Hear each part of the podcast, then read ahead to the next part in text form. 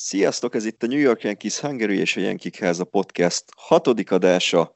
A mikrofonnál DS. Mike. És B. Sziasztok. Ismét hárman vágunk neki az eheti műsornak is. Amit tudni kell, hogy ezt most szombat éjszaka vesszük föl, ezért elnézést kérünk, hogyha egy kicsit a fáradtság beszél majd belőlünk. Vasárnap fog kikerülni majd a vágás és egyebek után. És hát csapjunk is bele akkor a közepébe. Hát a hét eseményeiben sajnos semmi jóról nem tudunk beszámolni. Kezdjük is a két szomorú hír közül talán a szomorúbbal, sőt egészen biztos, hogy a szomorúbbal. Lévén október 8-án, kettő nappal ezelőtt elhunyt a Yankees történetének egyik legjobb, ha nem a legjobb dobója, Whitey Ford. Az ő száma, messz száma volt ugye a Yankeesnek az utolsó ALDS meccsén a Tampa Bay ellen a mezére varva, 16-os. Hát Whitey Fordról csak és kizárólag szuperlatívuszokban lehet beszélni, tényleg egy egész korszak meghatározó dobója volt, nem csak a Yankees szintjén, hanem az egész liga szintjén. Egy, egy igazi ász, hogyha ezt valakire lehet mondani ezt, ezt a jelzőt, akkor az ő volt. Ugye 1928-ban született, 16 éven keresztül játszott a Major League-ben, és végig teljes karrierje során a New York Yankees-ben. Ráadásul azért is volt ez extra, mert ő Manhattani srác volt, tehát konkrétan a hazai csapatnak játszhatott, a gyerekkori kedvenc csapatának, neki is ez, ez óriási dolog volt, ezt többször lenyilatkozta később. Néhány mondat csak róla, majd tervezünk egy külön adást szentelni neki, hogyha, hogyha az off-season lesz már, és kitérünk a külön ilyen kis nagy csapataira, illetve a legendáira, akkor egészen biztos, hogy az első között fog kapni majd egy, egy külön adást. Tehát 16 éves karriere során 10-szer választották be az All-Star csapatba, és 6-szor lett bajnok. 1961-ben ő lett a Cy Young győztes, ugye a liga legjobb dobója, vagy az American League legjobb dobója és ő lett a World Series-nek az MVP-je is ugyanebben az évben, tehát ő 1961-ben volt a zenitjén.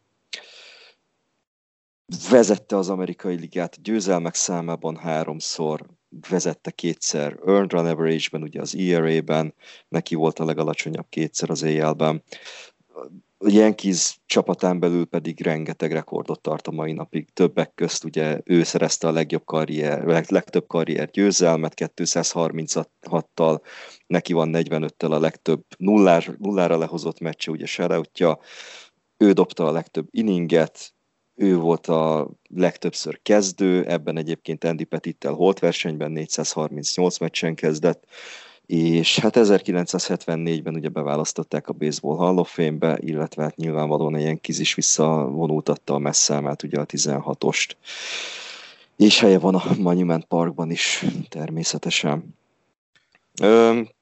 1947-ben egy amatőr free agent drafton húztuk be őt, de a debütálása az ugye a minor ligák után, Szamálétra végigjárása után 1950-ben történt meg. Ezután két évet töltött az Egyesült Államok hadseregében a koreai háború alatt, és ott szolgált. Aztán az 53-as szezonban tért vissza a Yankeeshez, és egészen a visszavonulásáig 1967-ig játszott a csapatban nem csak ezeket a rekordokat tudhatja magáénak, amiket előbb soroltam, illetve amiket említettem. World series történetében rengeteg, szintén rengeteg rekordot tart a mai napig.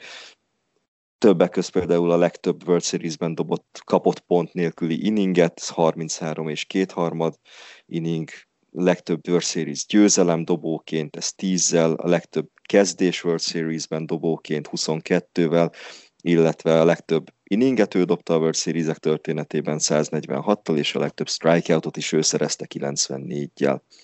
És 1974-ben, amikor beválasztották őt ugye a Hall of Fame-be, akkor vonultatta vissza a csapat is a messzelmát, illetve 1987-ben kapott egy külön plakettet a Monument Parkban.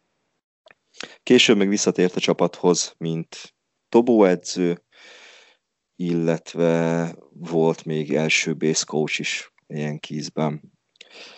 Hát egy nagyon-nagyon-nagyon illusztris karrierje volt, illetve hát egy nagyon-nagyon kalandos élete is lehetett azokban az években, ugye Jogi Berrával, Miki Mentellel és a többiekkel karöltve.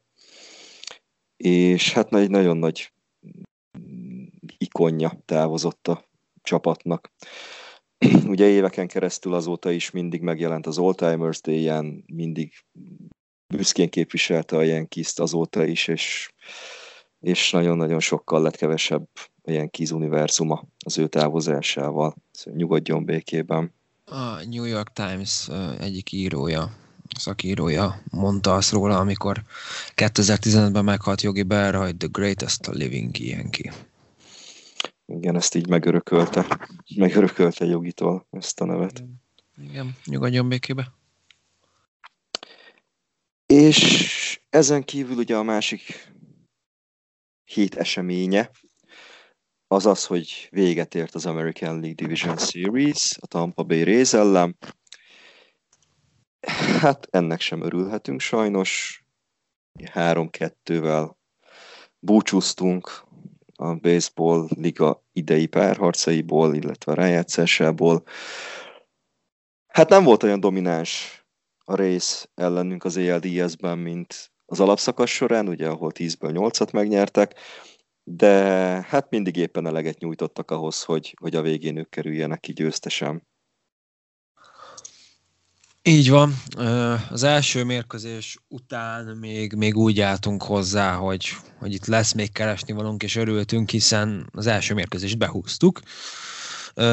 Szoros mérkőzés volt egészen az ötödik inningig, sőt még utána is, hiszen az ötödik inningben, ha jól számolok, akkor 4-3-ra vezettünk.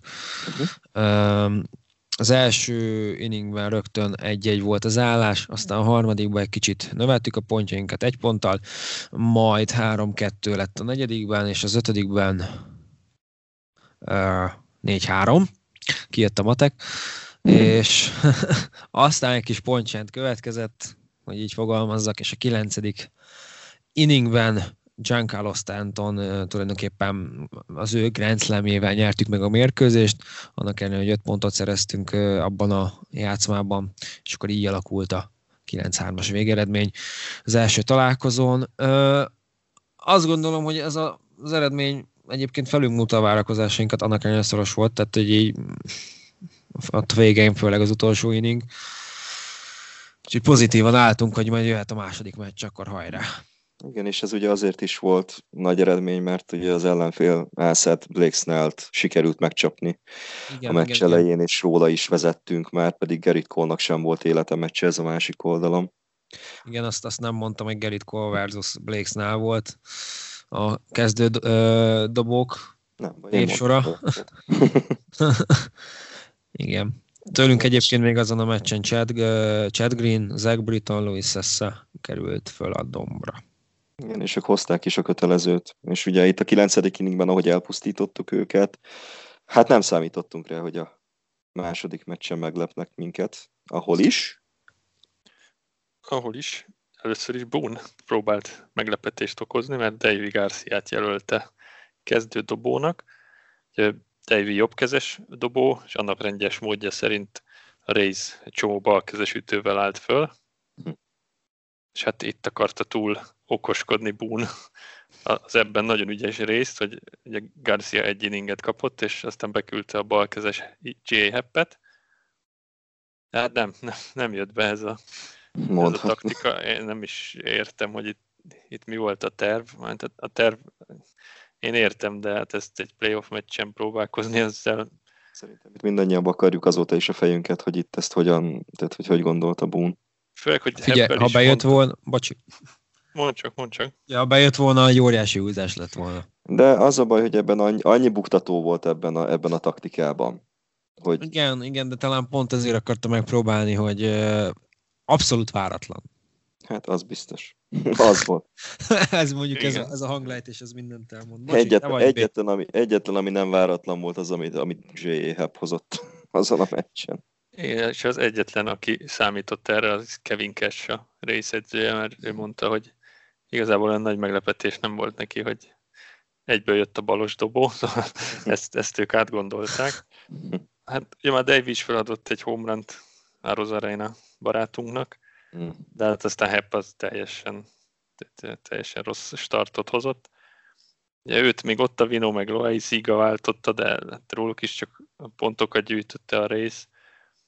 Úgyhogy itt igazából, hát ugye Stanton próbálta tartani a, tartani a csapatot a, a versenyben, mert kettő homránt is ütött.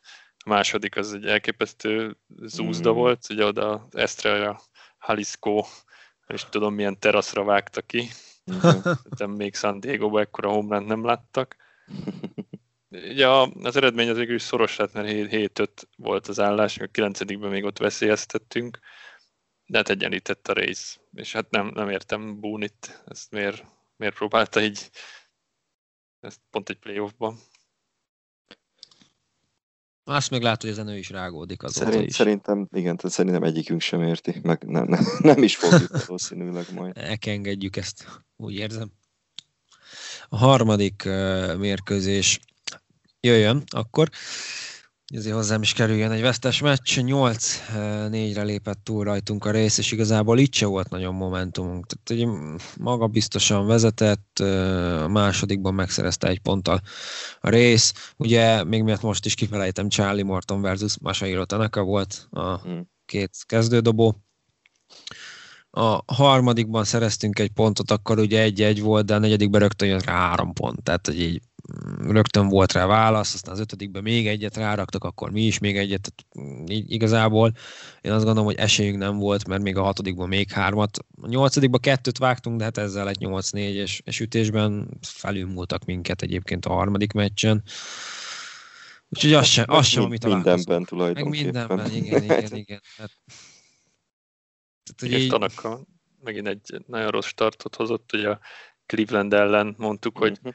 Hát az eső, meg ott, a, ott azért elkezdték, akkor megint kicsit le kellett állni az eső miatt, hogy az azért megzavarta, de most ilyen nem volt, és hát egyáltalán nem a playoff tanakát láttuk. Igen, nagyon-nagyon sajnálom ezt. Bocsánat, csak ugye nagyon-nagyon sajnálom ezt. Én, nekem az egyik kedvencem a jelenlegi csapatból, Masa és nagyon-nagyon reméltem, hogy, hogy ismét a playoffra összeszedi magát, és tényleg én voltam talán a leghangosabb a szerkesztőségből, aki, aki bizonygatta azt, hogy, vagy próbálta bizonygatni azt, védni a mundérbecsületét, hogy de az az időjárás miatt volt az a rossz start, és most, most majd megmutatja. Hát nem annyira sikerült sajnos, sőt. Um, az a baj, hogy ha, ha megnézzük a bullpent, akkor Green se, aki utána jött, meg Sessa se volt nagyon éppen a, az, az már szerintem csak annak a folyamodványa volt, hogy ugye Tanaka nem tudta kontroll alatt tartani egyáltalán a tampai ütősort az elején. Tehát az... De azért mondjuk Stanton-t emeljük ki, tehát mondjuk őt az egész szériára. Igen, Stanton ismét vert egy hatalmas nagy homert, szóval ha valakire, akkor az egész csapatból rá egyáltalán nem lehetett panasz, meg Gerrit Cole-ra, talán ők ketten, akik, akik végig próbálták tartani a lelket Igen. a csapatban igen, bennük bízhattunk azért. aztán jött a következő meccs, a negyedik. Igen, itt már a kiesés szélére sodrottunk, kettő egyre vezetett a rész. Ha már felsoroltuk, hogy kire nem lehet panasz, akkor szerintem említsünk meg Jordan Montgomery-t is, uh-huh. mert négy, négy nagyon jó inninget hozott le a negyedik meccsen, és erre nagyon nagy szükség volt.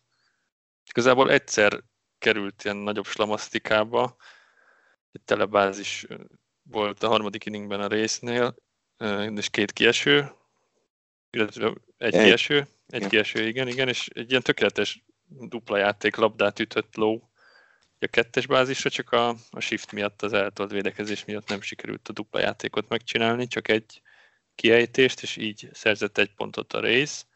Tehát, hogyha ott mondjuk normál alapfelállásba áll az infield, akkor lehet, hogy pont nélkül lehozza az inningjeit hmm. Montgomery, de itt már 2 0 vezettünk, mert Luke Voigt is feltámadt, ütött egy home run-t, ez hogy a Leméhű hozott be fly egy pontot, és később Greiber Torres volt az, aki két pontos hazafutással úgymond bebiztosította a győzelmünket, mm, mert Mongo után a bullpen szerencsére simán lehozta a, saját, saját vállalásait, és Ugye Chad Green egész szezonban bizonytalankodott, itt nagyon jó két inninget hozott le, illetve Britton és Chapman kezese repmengett meg. Úgyhogy a végeredmény 5-1 lett nekünk, és ezzel kiegyenlítettük a szériát. Igen, és itt óriási reményekkel mentünk bele az ötödik meccsbe, azt hiszem, mindenki nevében mondhatom, hogy hogy ez, hogy egy ponton tudtuk tartani azt a részt, aki előtte két meccsen azért elég jó megcsapkodott mindenkit nálunk, az ugye elég komoly bizalomra adott okot. De csak egy pillanatra visszatérve itt erre a, a elrontott dupla játékra a shift miatt, meg előtte ugye itt az opener, openerrel való szórakozásra, hogy, hogy ha észreveszitek, akkor egy csomó olyan dologban próbáltunk jobbak lenni a résznél, ami, ami abszolút az ő agyszüleményük, meg ő, ők voltak az úttörők ebben ugye a shiftel, shiftelésben is, ugye ők kezdtek el nagyon-nagyon elbebeteg módon shiftelni szinte minden ütőnél pár évvel ezelőtt, és így tőlük kezdte átvenni a liga a, ez az openerkedés is ebben is előjárók voltak, első csapatok között voltak, azt hiszem, akik, akik openert használtak. És, és nem tudom, hogy miért nem, tehát hogy búnék miért nem próbáltak a mi erősségeinkre inkább rájátszani. Az a bajom, bocsi, befejeztetek majd Ahelyett, hogy, hogy tényleg, hogy abban próbáltuk megverni a részt, amiben ők a legjobbak tulajdonképpen. Vagy ami nekik a... természetesen jön. És az a bajom ez az egész szériával egyébként, hogy annyi erősségünk van, és és a saját fegyverüket próbáljuk visszafordítani ellenük, és rohadtul nem megy, meg rohadtul nem ment. És, és tényleg, amit te is mondtál, hogy, hogy, hogy basszus, ott van Stanton, ott van egy csomó ütő, Leméhú, ott van Tanaka, ott van uh, Cole a dombon, és hogy így, ilyen játékosokkal, ilyen előkkel egyszerűen be, lemegyünk óvodába. Tehát, hogy így ezt jobban Igen, nem és tudom megfogalmazni. Ez, ez éppen az ötödik meccsen csúcsosodott ki teljesen, amikor is az előzőleg Ugye éppen muzsikálni kezdő ütősorunk ismét totális betlit mutatott be, és összesen három találatra és ebből egy homerunra voltunk jók egész meccsen. Az hozzátartozik az igazsághoz, hogy a rész sem volt jobb, tehát ők is három találattal, ellenben ők két szóló homerunnal zárták a meccset, de hát ez jelentette a különbséget. Hát az, az utolsó meccs, bocsi. Igen, ez, volt, ez volt a széria. Ez egy nagyon színvonalas mérkőzés. Nagyon izgalmas meccs volt egyébként. Tehát akkor a dobó párbaj volt, ugye az első meccsen is kezdő Gerrit Cole bevállalta ezt short resten, illetve Tyler Grasno, meg aki a második meccset dobta a Tampán elő, ő még kevesebbet pihenhetett, és úgy is bevállalta a kezdést a Tampa csapatában. Hát és Chapman a végén bejött, ami, ami néha beszokott jönni. Ami, ja, igen, ami most már lassan igazából nem tudom, tehát most már ilyen természetesnek lehet lassan menni. Ugye a Cubsban is volt, amikor eladtuk őt egy fél évre, ott is volt egy nagy buktája, csak azt utána a csapat visszahozta a World Series-ben a Cleveland ellen. Houston ellen két évvel ezelőtt szintén feladta a Giga Home Run-t, illetve nem két éve tavaly, bocsánat. Tavaly, igen. Szintén feladta a Giga Home Run-t, meg most is ugye róla ütötték, és mekkora forgatókönyvi híró tud lenni az élet, ez egyébként külön megmosolyogtató, hogy éppen, a, éppen az a Brasso ütötte róla a mindent eldöntő második home run a meccsen, aki, akivel való párharca konkrétan ugye beindította a részt az egyik meccsen még az alapszakaszban, amikor volt ez a balhé, ugye, hogy Chapman a Brosszó feje közelébe küldött egy 101 mérföldes gyorslabdát, aztán abból ugye fölpaprikázta magát a Rays, illetve volt balhé is, és tulajdonképpen e-, ennek is volt köszönhető az, hogy elkezdtük a podcastet, mert ez, ez volt az első heti témánk, amire kitértünk, aztán hmm. a műsor is emiatt, részben emiatt debütált. És aztán éppen ez a Brosso volt, aki, aki megnyerte az ELDS-t, ugye Heroldis Chapmanről, ráadásul, hogy teljes legyen a kör.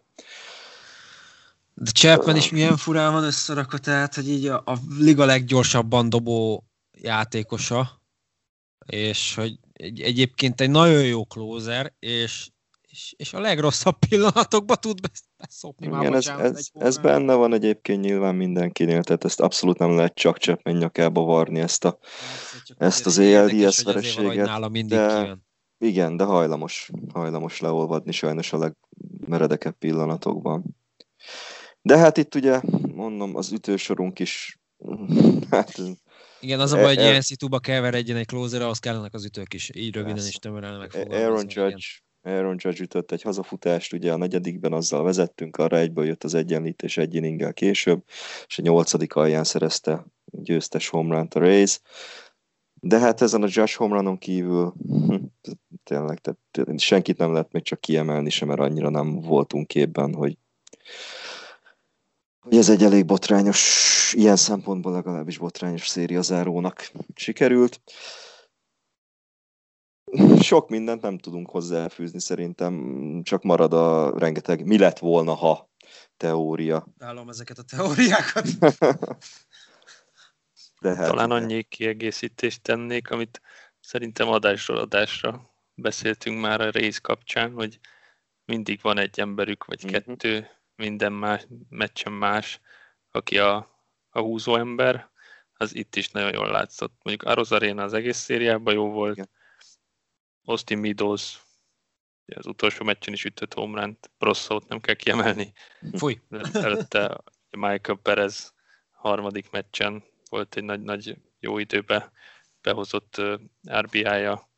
Úgyhogy mindig, mindig van náluk valaki. Hát az ütősorban is, még ugye a, a dobóik is azért eléggé rendben vannak. Úgyhogy ha nálunk, nálunk nincs, aki a hátára veszi a csapatot, egy darabig Stantonnak ment, aztán már neki se, de résznél mindig lesz valaki, aki amikor kell, akkor, akkor bizonyít. Igen. Igen, meg hát ugye ez is, hogy tehát egy ember nem elég. Tehát hiába volt Stantonnak egy ilyen, egy ilyen Stantonikus, ugye a múlt héten már említett kifejezéssel, Stantonikus sorozata, ami még ugye a, a Cleveland elleni wildcardon kezdődött, és itt is folytatódott. Egyedül nem elég. De tényleg közben meg az a szomorú, hogy nézd meg Lemiót, nézd meg Vojtot, nézd meg Judge-ot, nézd meg miket vágnak ki a stadionból napról napra alapszakasz meccseken, és, és ez a, most a postseasonben az hol? Uh-huh. És ezzel most tehát Lemióról tényleg csak jót tudunk mondani, meg, meg tényleg akár Judge-ról is.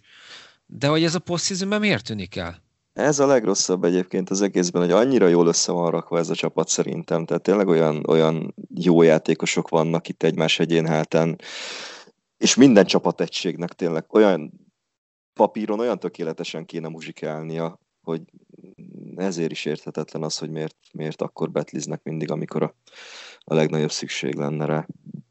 A, én attól félek egyébként, hogy azért ez idővel meg fog látszani, és meg fogunk törni. Tehát, hogy és itt a lelkesedésre gondolok főként. Én ettől annyira nem tartok, mert, mert tehát ez a csapat ez szerintem félgőzön is bármelyik szezonban képes arra, hogy bejusson a rájátszásba, és hogyha a playoffban egyszer úgy jön ki a lépés, akkor, akkor simán meg lehet egy World Series győzelem, ami felspanolja majd utána megint őket valószínűleg. De, de hát ettől függetlenül várunk továbbra is. Csak addig egybe kell tartani. Ezt csak. El, nyilván. Az mondjuk egy nagyobb feladat szerintem edzőként. Hát főleg, hogyha ugye hamarosan jönnek majd a nagy fizetéses időszakok. Az lesz, amikor Judge megkapja a nagy pénzt például, amikor Lemióval hosszabbítunk. Hát az most lesz. Most, Neki igen, most igen, igen, igen, azért is mondom, igen. És career ending, vagy minek mondjam, szerződést kérek neki. Igen. Nem career ending, de hogy így career long. Hát, hogy tartson ki, igen, egész végig igen. nálunk legyen. Um, nem tudunk szerintem mit mondani erről többet, nem? Tehát gratulálunk a Tampa Bay-nek, és reméljük, hogy megverik a Houston-t. Aztán nem az ALCS-ben, aztán meg reméljük, hogy kikapnak a World Series-ben, bárki is az Igen. Igen. És amit ugye B az előbb mondott, hogy mindig van egy olyan emberük, legalább egy, aki, aki tud valami extrát nyújtani. Ugyanez sokáig igaz volt ugye az Oaklandre is, Viszont nézzük egy kicsit a többi. Várj, várj, én vártam azt, hogy uh, úgy, mindig van egy emberünk, aki tud egy plusz nyújtani, én vártam, hogy B-t mondott, mert ő, ő beszél mindig a National League-ről. ő, ő jön majd, igen. Tehát igen, azért, azért vártam, vártam hogy ezzel vezetett. Tudom, csak vártam, hogy ezzel vezetett. Tehát nézzük egy kicsit a pár mondatban a többi párharcot és a többi díjas párharcot, hogy mik voltak ott, kezdve akkor a, a fantasztikus Oakland-Houston párossal. Egy legény van a gáton. É. Igen, ugye ott is, ott is volt az alapszakaszban egy kis, egy kis fight, egy kis összeszólalkozás már a két csapat között. Itt sem szeretik egymást túlságosan az együttesek. Tehát a Houston az egy elég nagy erőd demonstrációt tartott. Végül ugye összesítésben 3-1-re lelépték az Athletics-et. Hát ugye egy meccset be tudott húzni az Athletics, de nem nagyon volt esélyük az összes többi meccsen. Ezért meg tudták szerezni a vezetést, de hát az baseballban nem nagyon jelent semmit. Hm. Rögtön az első meccsen a Houston egy 10-5-ös győzelemmel kezdett, és hát rögtön 16 base hitet szereztek ezen a meccsen. Szóval már, már itt jelezték az Oaklandnek, hogy itt elég komoly formában van az ütősor. Itt ami, amit kiemelnék, az például, hogy Alex Bregman ütött egy hazafutást. Ugye ez az, első meccs volt október 5-én, hétfőn, és Bregmannek ez volt Ginorban a negyedik éve, amikor ezen a napon hazafutást üt. Ugye nagyon érzi a Division Series-eket. De 17-ben, 18-ban, 19-ben és 2020-ban is ütött hazafutást ezen a napon. És hát a másik kedvencünk Carlos Correa meg kettő hazafutást ütött ezen a meccsen. Úgyhogy hiába vezetett 5-3-ra az Athletics, Hát először is elkövettek egy nagy védekezési hibát a hatodik eh, inningben, és azután két outnál, és utána négy pontot is benyeltek. És az amúgy egész biztos bullpenjük is eh, felmondta a szolgálatot, úgyhogy végül, végül 10-5-re nyert az Astros. Itt említettem Bregman meg Korreát, még egy embert ki kell emelni, George Springert, aki nem úgy négy bázisütéssel zárt öt ütéshez állásból. Őt is szeretjük. Igen. Úgyhogy ez Springer már egy kicsit így előre jelezte, hogy mi várható a második meccsen, ahol úgy tudott 5-2-re nyerni az Astros, hogy ott a, meccsen kezdő Frember Valdez nagyon-nagyon jó startot hozott. Neki már volt egy nagyon jó meccs a wildcard szériában is, mert ott Zegreinkét váltotta, és ott 5 inninget hozott le csereként, ugye nullákkal. Hát itt is, itt is kontrollat tartotta az Athletics ütőit, és uh, Springer vállalt most két homránt ezen a meccsen, úgyhogy hiába, hiába támad föl például az Oakland Athleticsnél Chris Davis, és ütött Ginorba második meccsen is homránt, lelépte az Astros az Athletics-t, és hát most nagyon fogtok szeretni, kicsit így a nyílt sebbe szórok egy kis sót. George hm. Springernek ez a két hazafutása azt jelentette, hogy a, az örök ranglistán tehát a playoff hazafutások örök ranglistáján megelőzte Babe Ruthot. Befejeztem a podcast és sziasztok! És hogy még egy kicsit csavarjak a tőrön, Springernek van 17, Mickey Mentelnek 18. Uh, jó, ehhez annyit azért hozzá lehet fűzni, ugye, hogy régebben teljesen más volt a playoff Így van. menete, tehát ott ugye egyből World Series játszottak, meg később max egy Championship Series-t előtte. Igen, tehát, igen, hogyha, hogyha, meccsből igen, tehát hogyha ugyanilyen lebonyolítás lett volna régebben is, akkor szerintem Miki nem 18 állna, hanem 108 vagy nem tudom. igen, igen, igen. De amúgy érdemes még, hát érdemes nézelődni, ki kíváncsi az Astrosra, de, de Derek Jeternek 20 van, Bernie Williamsnek 22. Uh-huh. Úgyhogy reméljük, hogy Springer valahol itt, itt így meg is áll. Hány éves körülbelül most Springer? Hát 30-31 körül lehet, most lesz szabad ügynök. Tehát még van, van lehetősége. Még benne egy 6-8 év. Igen. Hát minden esetre ebből jól látszik, hogy a playoffban azért egy más sebességre szokott kapcsolni. Milyen izé, izottak is ők be a statisztikával a playoffban? Minusz. Negatív. Negatívval. De külön, külön jó. Hát most ezt így nagyon rossz mondani, de azóta, mióta playoffban vannak, Hát a Twins ellen simán tovább jutottak, de most itt az Athletics ellen megmutatták, hogy ez egy nagyon komoly, jók. nagyon komoly erődemonstráció volt itt ez a, ez a párharc. Igen. Houstoni részről. Igen, hát egy meccset, a, harmadik meccset megfogott az Athletics, 9 hétre nyertek, de ott is, ott is hiába vezettek, volt egy nagy ringi az Astrosnak, ahol 7-4-re fordítottak, de onnan végül visszajött, a, visszajött az Athletics, de hát például a győzelemhez az kellett, hogy a closerük Liam Hendrix három inninget hozzon le. Hm. Ő itt mindent egy lapra tettek fel. De hát a negyedik, negyedik meccsen meg aztán újra jött az Astros Henger, 11-6 lett a végeredmény. Hm. Megint Korea volt az, aki ütött egy homerunt, mellette még két másik base hit, öt RBI-t szerzett, illetve Michael Brantley. Őt talán kevesebbet szoktuk említeni, de ugye ő is kiváló ütőjátékos, ő meg két hazafutással köszönt be. És ugye sokszor beszéltünk az Athletics bullpenjéről, de itt is minden nagyobb nevük. Hát a closer nem tudták már bevetni három inning után, de az összes többi Jake Dickman, Joachim Soria szintén kaptak, kaptak earned run-t. Úgyhogy hát ennyire volt képes az Athletics az Astros ellen, nagyon sima Astros győzelem volt. Na majd a rész. Hát egyébként kíváncsi vagyok, mert most a rész biztos maga biztos lesz, illetve nekik is, ugye a tavaly, tavaly a Division Series-be az Astros őket búcsúztatta öt hmm. meccsen, hmm. szóval ott is van egy kis történelem mögötte. Hát én nem tudok kinek szurkolni, mert igazából Hát az idei év alapján én se, de, de Nyerjen a egyébként... idei ja, év alapján se, de, de, de tehát a Bostonon kívül bárki a Houston ellen, tehát tehát én maradok a résznél. Nem, mint hogyha követném egyébként majd a Championship Series, de de nem, nem, nem.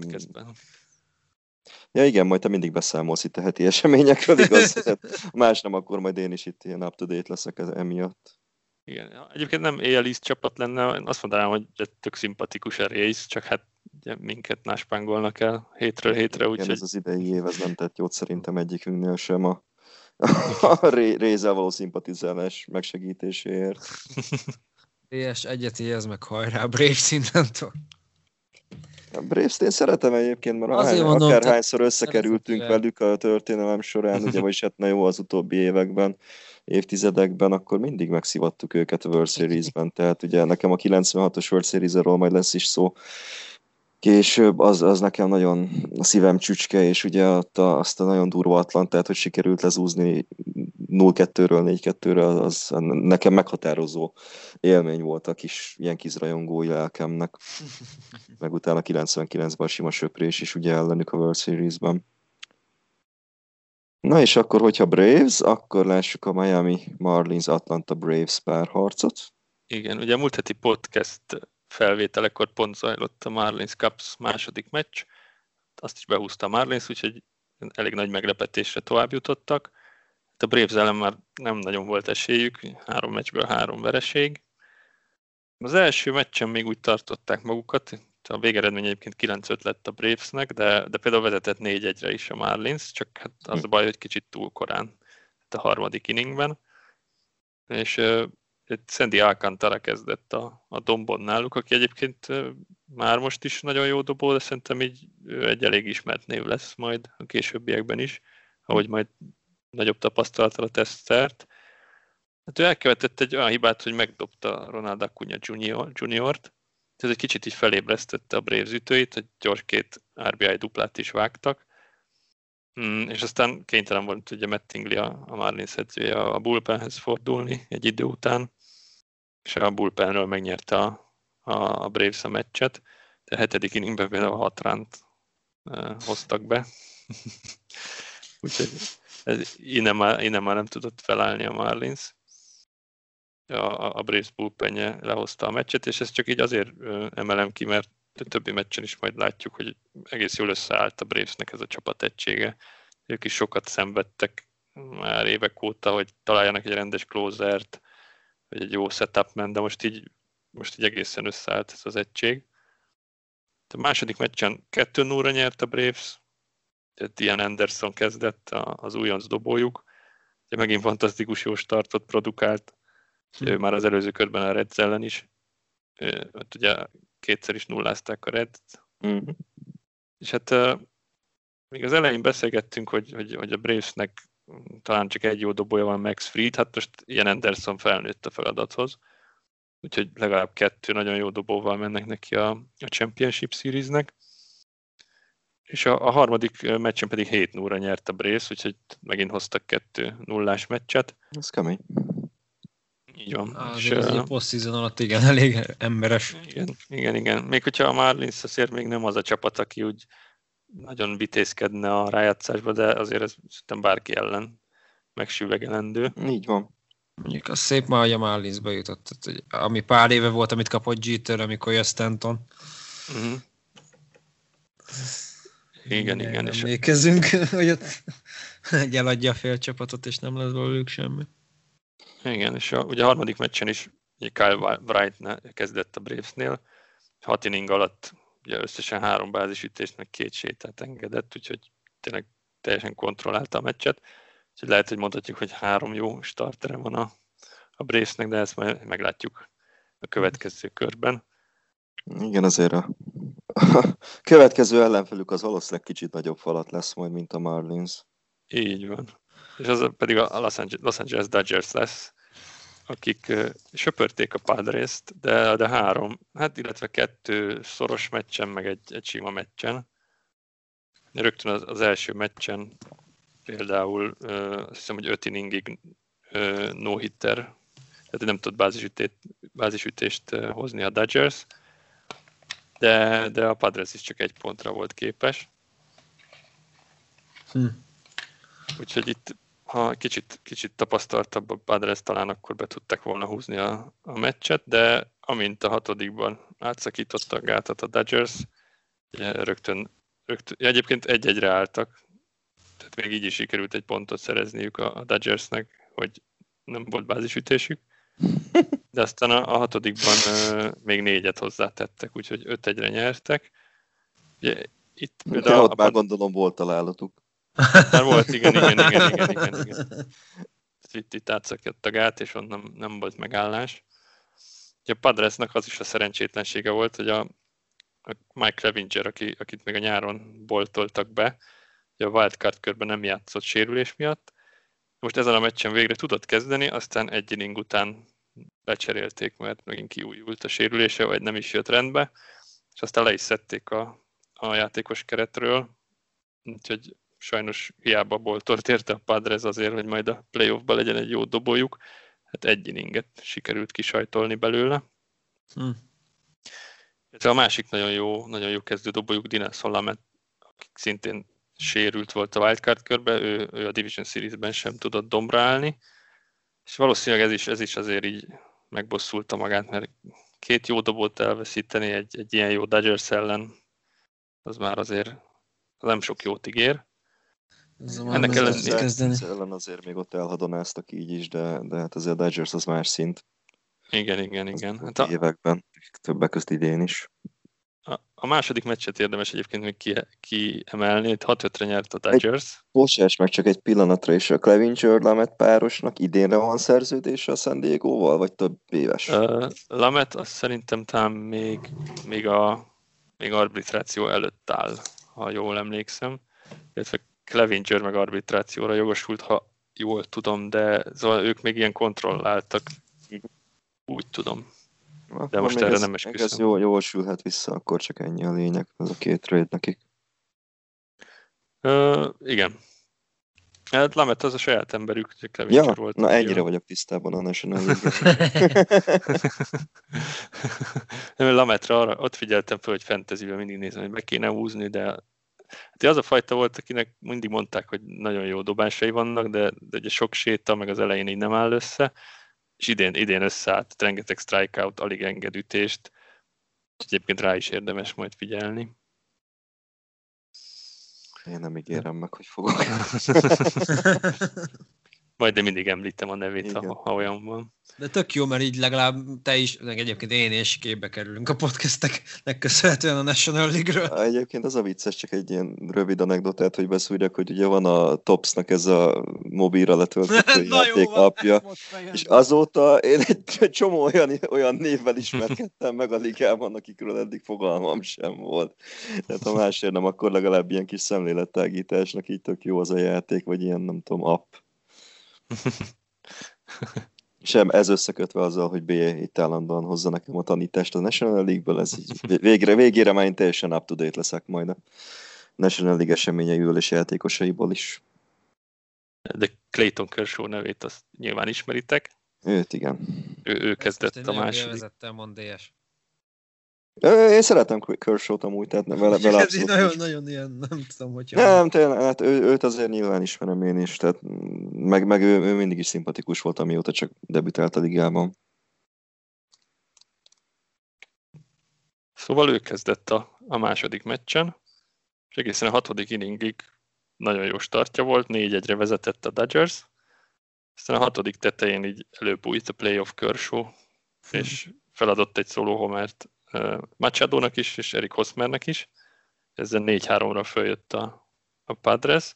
Machado-ból meg kijött a, a latin vér, eléggé kipimpelte azt a homerant, ugye nyilván a, elhajította az ütőt, meg, meg így megfordult a dugout felé, és hát mondta a többieknek, hogy vamos, vamos.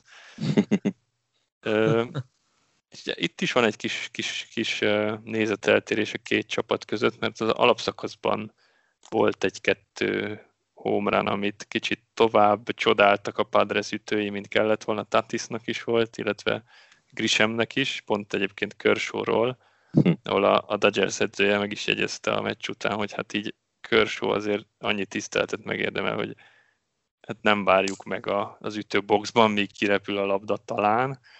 Kershaw nyilatkozta, hogy neki ebben nincsen problémája, de, de hát erre, erre kicsit így ugrik a Dodgers, hogy a Padres miket csinál a home run után, és a, a hetedik inning tetején volt egy óriási jelenet, ami nekem nagyon-nagyon tetszett. Én mondom, tehát egy, egy pont különbség volt a két csapat között, és ember volt a Padresnak bázison, és Fernando Tatis Jr. kivágta középre a labdát, nem sok hiányzott, hogy home run legyen. Azért nem lett home run, mert Cody Bellinger leszette a kerítés tetejéről ebben a helyzetben ez egy fantasztikus elkapás volt, és ott a dodgers teljesen elkattan mindenki, óriási ünnepésbe kezdtek. Ugye itt már Brazdal Graterol állt a dombon náluk, ő elhajította a, a kesztyűjét, elhajította a sapkáját, úgy üvöltött, úgy örült. és ez, ez nem tetszett a, nem tetszett a Padresnak, és a Machadóék elkezdtek meg, szájalni a Dodgers felé. Dodgersnél meg mindenki integetett a Padresnak, hogy... Gretterol volt az, aki, aki puszit küldött a Padresnak? Igen, igen. De ez, ez, ez szerintem annyira zseniális volt ez a reakció, hogy ugye az ütőket szoktak elhajítani az ütőjátékosok. Hát Gretterol miért nem dobálhatná, amit az ő kezébe esik. És én egyébként nagyon mellette vagyok ennek a örüljünk minden homerunnak, de ezt a, ezt a bet flippet már kicsit tényleg kezdik túlzásba vinni, hogy minden második homerunnál pimpelni mm. kell, és erre ez szerintem zseniális válasz volt a Dodgers, Dodgers-től, mm. hogy, hogy egy ilyen ellopott homerunt így megünnepeltek. ja, ezt abszolút adom én is. De, de én nagyon jót nevettem és aztán sikerült is behúzniuk a meccset, bár a, a closer Kelly Jensen kicsit megnehezítette a, a dolgukat, de végül 6-5-re egyébként Joe Kelly húzta be végül a, a mentést, aki meg ugye annó az Astrosnak mutatott egy kis, nem is tudom, ilyen síró arcot, vagy nem is tudom. Igen, ja, igen. Ez a brühühű. Igen, igen. igen a Dodgers nagyot megy idén, szerintem nekem nagyon szimpatikus, amit csinálnak. Hát a harmadik meccsről ilyen sokat nem beszélnék, az 12-3-ra húzta be a Dodgers, ez már teljesen sima volt. Hát esélyese volt a Padresnek azért a Dodgers ellen. Hát nem sok. De ez a második meccs, ez, ez sokáig emlékezetes lesz. Úgyhogy ott, ott Dodgers Braves lesz a, a National League döntőben. Én továbbra is a Dodgers tartom esélyesnek, de nagyon jót megy a Braves, tehát az ütősoruk van olyan jó, hanem jobb, mint a Dodgers-é majd a kezdődobók meg a bullpenek eldöntik. Ugye említettem a Bravesnek úgy néz ki, hogy összeállt a bullpen, a Dodgersnek meg már évek óta ez a, ez a Hilles sarka. Hm. És ugye hát most is Jensennel volt probléma, úgyhogy majd meglátjuk. Szerintem idén nekik bejön ez a, ez a feje tetejére állított szezon. Hát ők ugye utóbbi két évben zsinórban World Series-ben voltak, nem? Hát tavaly Igen. nem előtte, tavaly Mit, előtte. Ja, tavaly ja, Cardinals, igen, Washington. Nationals, Nationals volt. Ja, ja, ja, ja. És egyébként még a Division series mellett két dolgot szerettem volna röviden megemlíteni, ami így a, azóta történt, mióta a legutóbbi podcastünk volt. az október másodiki hír, hogy a, a Cardinals dobó legendája Bob Gibson is elhunyt. Ők így majdnem, majdnem teljesen ilyen kortársak voltak Whitey Fordon, azért Ford egy kicsit hamarabb kezdett. De Bob Gibson is legalább olyan, olyan alakja volt a, az MLB-nek, mint Whitey Ford, ugye azzal a különbséggel, hogy, hogy ő fekete bőrű játékos, tehát ő már a, annak, a, annak a nagy alakja volt, hogy áttörték ezt a, uh-huh. ezt a szín, ezt a rassz, rassz szerinti megkülönböztetést. És róla azt hiszem, hogy a podcast második részében volt róla beszéltünk. Szó. Igen, igen, igen, azt hiszem, igen. hogy rosszul is mondtam, mert nem voltak kortársak Whitey Forddal. Ugye a Ford inkább az 50-es években villogott, Bob Gibson hát, pedig a 60-as években. Hát egy 7 év volt köztük korban. Igen, de, de Bob Gibsonról beszéltünk már a podcast második részében, hogy ő mm. játszott a Harlem Globetrottersben, kétszeres World Series MVP, úgyhogy, úgyhogy őt már megemlítettük, amikor Lou Brockról beszéltünk, úgyhogy uh-huh. a mhm.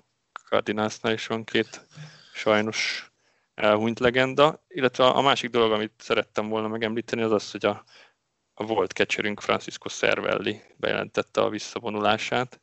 Na csak.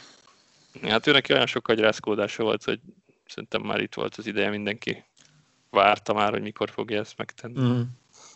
Igen, én nagyon sajnálom, hogy, hogy ő pont tehát nem ebben a korszakban volt kezdőkecsör, illetve volt, robbant be a ligába, amikor már ugye nem lehet a homeplate-nél ütközni keményen. Mert neki tényleg ez nyírta ki a karrierjét, hogy ő mindig odament és beleállt, mint akkoriban ugye az összes kecsör, még így a 2000-es évek végén. És, és, és tényleg ő szerintem egy fantasztikus tehetség volt, és, és nálunk is nem csak cserekesőrként lehetett volna számítani rá akár. Mm. Igen, ha, ha, jól olvast, ha jól olvastam, akkor 7 darab agyrázkódása volt. Mm. Azért az nem játék. Hát persze. Hát azért az embernek kettő jut max egy életre. Nem hét. Ja. Hm. Én kettőből tudok kiindulni, csak azért mondtam. Szóval összességében Rays, Astros és Braves, Dodgers. Tippek? Tudom, DS, neked ez... Én hát abszolút csak megérzéseimre tudok hagyatkozni. Szerintem a, az Astros le fogja lépni a, a tampát, a Dodgers meg szerintem behúzza a Braves ellen itt. És egy, egy Los Angeles, Los Angeles Houston döntő lesz. Egyel később meg szerintem majd ráérünk akkor tippelni, hogyha már aktuális lesz a World Series. B. Hát ennek az évnek meg kell adnia, hogy Astros Dodgers legyen a döntőben. Úgyhogy erre, tipp, erre tippelek, de muszáj, muszáj ennek megtörténnie. És Mike? Hát, látom ebben a részben azt, hogy legyőzik az Astros-t. A Dodgers azt mindenképpen, a Dodgers azt mindenképpen oda várom a végére. Annak ellenére, hogy a Braves jó lenne bejutna, de nekem az az a megérzésem, hogyha már kicsit előre gondolkodok, hogy a Dodgers idén behúzza. Uh, most már így az elmúlt éveket nézve azt gondolom, hogy szar kimondani, meg csúnya kimondani egy ilyen kis podcastbe, de rá, rájuk fér. Igen, egyébként a Dodgers abszolút megérdemelné. Igen. Tehát azért ott voltak a, nem tudom, az elmúlt három évben kétszer, vagy, vagy, vagy még lehet, hogy az elmúlt négy évben háromszor, vagy valamilyen nagyon sokszor. És ugyanakkor 88-ban nyertek utoljára World Series, tehát azért most már egy Hát igen, ugye 17-ben az Astros-tól kaptak ki, 18-ban a Red Sox-tól. Jó, már jó. Hát és ugye, ugye mind a két csapatról kiderült ez a jellopós mhm. biznisz, úgyhogy ők, ők nagyon fel vannak paprikázva. 32 év után szerintem most behúzzák végre. Nekem ez az érzésem. Az egyébként valahol nem tudom, igazságtalan, szomorú, hogy az Astros a Bali után itt van, még mindig. Én azért, tehát, hogy mondjam, én azért haragszom nagyon rájuk, emiatt az egész mm, kuka dobolós, jellopós történet miatt, mert alapból is kegyetlenül tehetséges emberek vannak ott. És hiába, hogy az alapszakaszban ugye voltak ilyen statisztikák, hogy a, a csaló szezonokban hogy ütött Altuve, meg a Korea, meg Springer, meg mindenki, meg most hogy ütnek, hogy nincs csalás, és óriási különbségek voltak az ütő átlagokban. De ugyanakkor, amikor meg nagyon kell, hiába, hogy csak épp, hogy beverekedték magukat a rájátszásba, amikor nagyon kell, akkor mindannyian tudnak robbantani, és, és, és olyan simán lépték le mind a Twins-t, mind a, az Athletics-et, hogy, hogy én ezért nem értem, hogy akkor mi a franc szükség volt arra, hogy még ezt is megturbózzák ilyen csalós hülyeségekkel. Én még tovább azt nem értem, hogy, hogy hogy, hogy csak az edzők buktak bele, hogy, hogy csak ja, Jó, ebben ne is menjünk bele, mert igen, én tehát... nagy érzést kapok. Tehát igen, ez mind a Bostonnál, mind, a, mind az Astrosnál. hogy... Jó, hát ők annyira belebuktak egyébként, hogy a Detroit Tigers-nél megüresedett az edzői poszt, és mondták, hogy ők a AJ Hinchet meg az Alex Korát is így lehet, hogy majd interjú voltatják oda, mert ugye ők csak egy éves eltiltást kaptak, Igen. szóval ez a világ vicce, de hát mindegy. Igen. Uh, ugorhatunk a heti témára? Kibeszéltük akkor itt a... Szerintem ugorhatunk. Division Series párharcokat? Uh, maradunk is a heti témában a Division Series párharcoknál. egy huszárvágással, viszont ugye hát mivel Yankees podcast alapjáraton, ezért a Yankeesnek a, az eddigi American League Division Series szerepléseit fogjuk számba venni. Kezdve az elsővel, ami ugye 1995-ben kapásból egy nagyon jó kis ALDS-re sikerült. Így van, az MLB első wildcard csapata a Yankees és a Rockies lett. 95-ben vezették be ugye a wildcardot végérvényesen. Az ALDS-ben, csak kimondom, pedig nagy harc alakult ki a Mariners ellen. Kettő 0 húztunk, aztán hármas zsinórban vesztettünk. A második meccsen, a 15. inningben egyébként Jim Leiritz ütött egy kétpontos walk-off home. Tehát a 15-ben kaptunk ki a második meccsen. Nem, azt mi nyertük meg. Mi? Az, ja, az, bocsánat, figyelek, figyelek, az, csak figyelek, figyeltem, hogy figyelsz. Ezt ráírjuk az éjszaka számlájára, hogy, hogy most már... szóval, tehát ugye azt nyert, a második meccsen a 15. inning, 15. inningben akkor Leiritz találatával nyertünk, ami egy két pontos walk-off homár lett. Az utolsó meccsen szintén hosszabbítás alakult ki, miután a nyolcadikban mentette hosszabbításra a Mariners. Meccset két pontot szerezve, a 11-ben pedig ismét vezetés szerzett a Yankees, tehát ismét egy nagyon hosszú meccsre sikerült az, egy pontot szereztünk akkor, és hát a Mariners visszakapaszkodott, sőt meg is fordította a meccset Edgar Martinez Volkov duplájával, ami máig egyébként a Mariners történetének talán a legnagyobb ütése. Külön Wikipedia oldalt is szenteltek neki. Igen, hát és Edgar Martinez is valószínűleg a régi motorosoknak nem kell bemutatni, mert Hát igen. Fantasztikus játék. Ő, ő volt a, a designated hitternek a prototípusa tulajdonképpen, tehát aki, aki mindig készen állt az ütésre, védelemben egyáltalán nem akart játszani, hanem kiment az ütővel a kezében, és szétcsapott mindenkit tulajdonképpen. Többek között Mariano Rivérát is, ugye, mert az, az legendás, hogy ő volt az egyetlen talán, aki, aki Mo ellen valami egészen fantasztikus, nem is tudom, 50% fölötti ütési átlagban rendelkezett, és azért ők nem kevésszer csaptak össze. Neki csak a két perc év kellett, mi? Igen. Ezután a fantasztikus és epikus, bár számunkra szomorúan végződő ALDS után egy évvel ismét egy American League nyugati csapattal csaptunk össze, ekkor a Texas Rangers-szel, akiknél olyan játékosok voltak, mint Juan González, Dean Palmer, stb. stb., akik tehát egy, egy, egy iszonyatosan óriási erőt képviseltek, ütőerőt képviseltek, és akkoriban 96-os szezonban nagyon sokan várták őket a végső győzelemre is esélyesnek, hogy tartották őket esélyesnek. Ennek ellenére sikerült lelépnünk őket, Ráadásul úgy, hogy a Yankees az abszolút nem egy ilyen már említett jelzővel a powerhouse csapat volt akkoriban, hiába, hogy ugye nekünk is megvoltak a home run vágóink, meg a harcedzett, harcedzett veterányaink, azért ott egy olyan fiatal mag kezdett már kialakulni, ami ugye utána évekre később meghatározta a csapatnak a sikereit, többek közt ugye az újonc Derek Jeterrel, vagy a fiatal akkor még csak setupmanként bevetett Mariano Rivérával. És a Yankees meglepte a Texas nagyon csúnyán. Ugye az első meccsen sima 6-2-re lelépett minket a Rangers, onnantól kezdve viszont nem volt megállás, és a második meccs egy hosszabbításos, 12 inninges 5-4-re megnyert hatalmas mérkőzés volt. Utána pedig kettő szintén szoros meccset be tudtunk húzni, és sokkoltuk konkrétan a baseball világot 96-ban szerintem ezzel, hogy, hogy sikerült megverni a Rangers-t az ALDS, mert sima 3-1-re, és itt a sima ugye nyilván idézőjeles, mert, mert mind a három győzelmünk az, az nagyon-nagyon-nagyon kevésen múlott. Hmm. Ugyanakkor ez is mutatta azt, hogy mekkora tartás és mekkora potenciál van ebben a csapatban, ugye ebben a nagyon jól összemixelt fiatal és veterán kombóból összeállított ilyen kizben. És hát utána nem is volt megállás ugye se a Baltimore Orioles, se az Atlanta Braves ellen, de ez majd a későbbi podcastekben még elő fog jönni.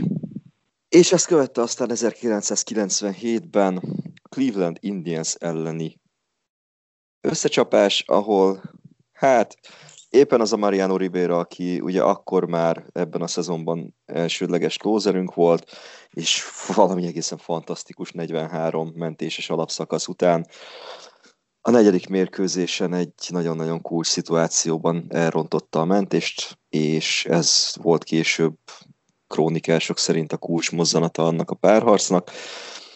Az Indians is ugye óriási reményekkel, illetve hát mi is ugye bajnoki címvédőként elvárásokkal kerültünk be ebbe a párharcba. Az első mérkőzésen nagyon-nagyon felemás volt, de sikerült behúznunk. Ott kapásban az első inningben 5 pontot szerzett a Cleveland, és innen sikerült föltornázni magunkat 8-6-os győzelemre. Úgyhogy a hatodik inningben pedig mi szereztünk 5 pontot. Tehát ott egy elég komoly adokkapok volt, és ilyen kis egyébként négy home run ütött azon a meccsen, és mind a négyet más-más többek között ilyen ismeretlen emberek, mint Tino Martinez, vagy Derek Jeter, vagy Paul O'Neill, vagy Tim Nem Raines. Nem kikről beszélsz. Viszont a Cleveland megcsinálta kicsiben ugyanezt, mint amit mi az első meccsen.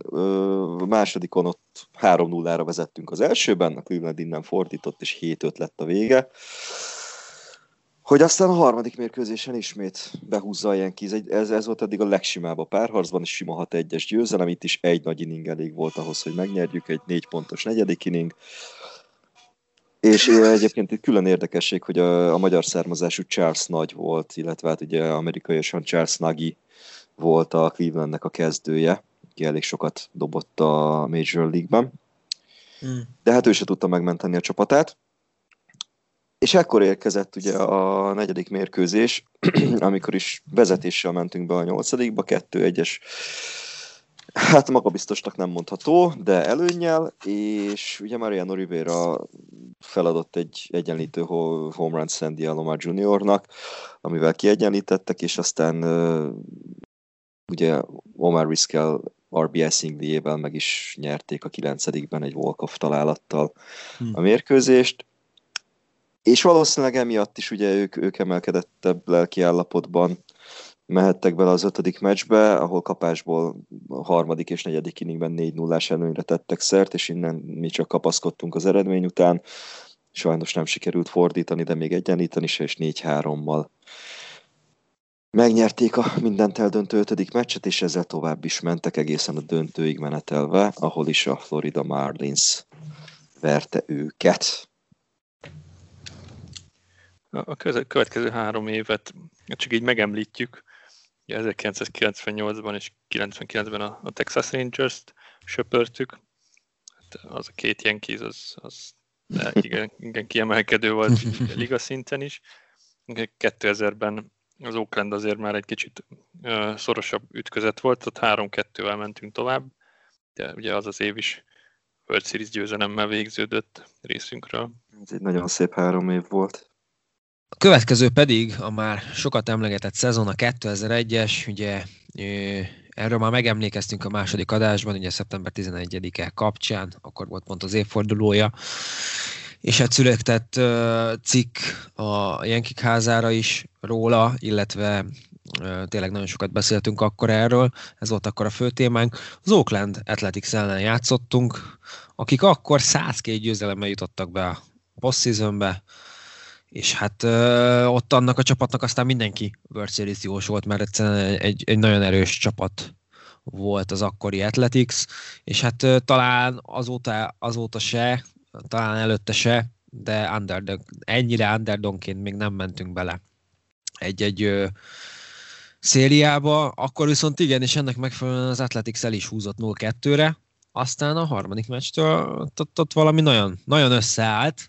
A harmadik meccsen ugye volt az a bizonyos emlékezetes The Flip Jettertől, és a végén győzelem, majd aztán még két győzelmet összeszedtünk a szériában, és, és a végén behúztuk a szériát 3-2-es összesítéssel, úgyhogy az, az utolsó három meccs az valami hihetetlenül epikusra sikeredett.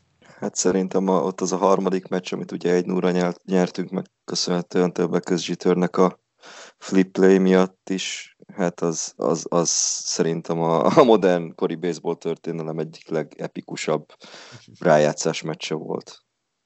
Az, az, az, az is olyan, ami a mai napig liba bőrös lesz tőle az ember, hogyha rá gondol.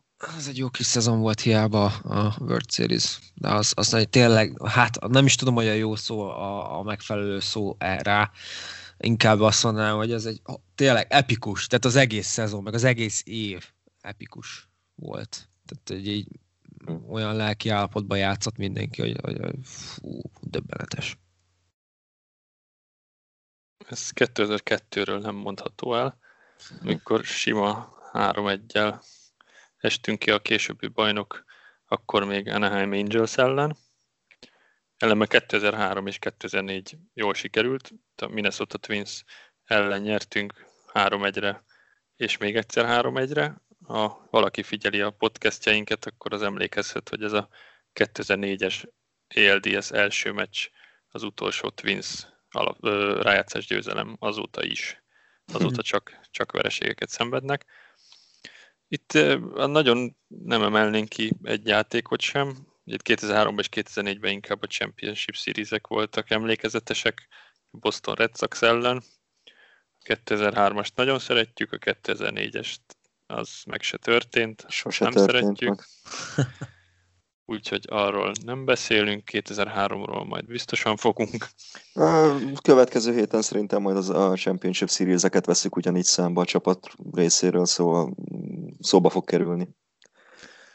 Ö, ami viszont biztos nem lesz benne, az a 2005-ös Championship Series, ugyanis a Division Series-be ismét kikaptunk az Angels ellen, hm. Majd 2006-ban a Tigers ellen is kiestünk, sima 3-1-re kaptunk ki, itt annyi az érdekesség, hogy az előző szezonban a Tigers 119 vereséggel zárt, itt 2006-ban pedig a döntőig meneteltek, de hát ez egy elég nagy meglepetés, vereség volt tőlük.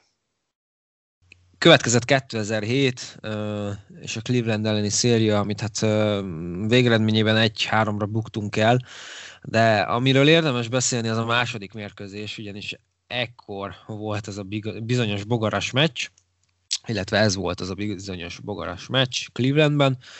Vezettünk 1-0-ra a nyolcadikban, amikor Joba Chamberlain dobott, akinek az egész alapszakaszban nem volt elhibázott mentése, azonban megjelentek kis repülő bogarak a Cleveland pályáján, és ellepték az egészet, de, de, de nagyon, főleg a dobó dombot egyébként is annak környékét.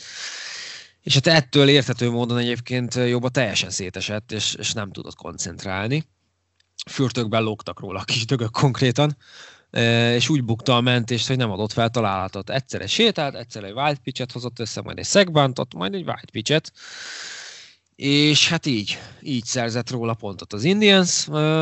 Joe Torres azt nyilatkozta egyébként később, vagy illetve azt írt a könyvében, életrajzi könyvében, hogy ezt tartja a legrosszabb döntésének, hogy ekkor nem hívta le a csapatot a pályáról, és, és, és, és nem állt úgy hozzá a dolgokhoz, hogy addig bizony nem mennek vissza a srácok a pályára, amíg, amíg a körülmények adottak nem lesznek. És a 11-ben végül nyert az Indians, miután egyenlítettek a 8-ban.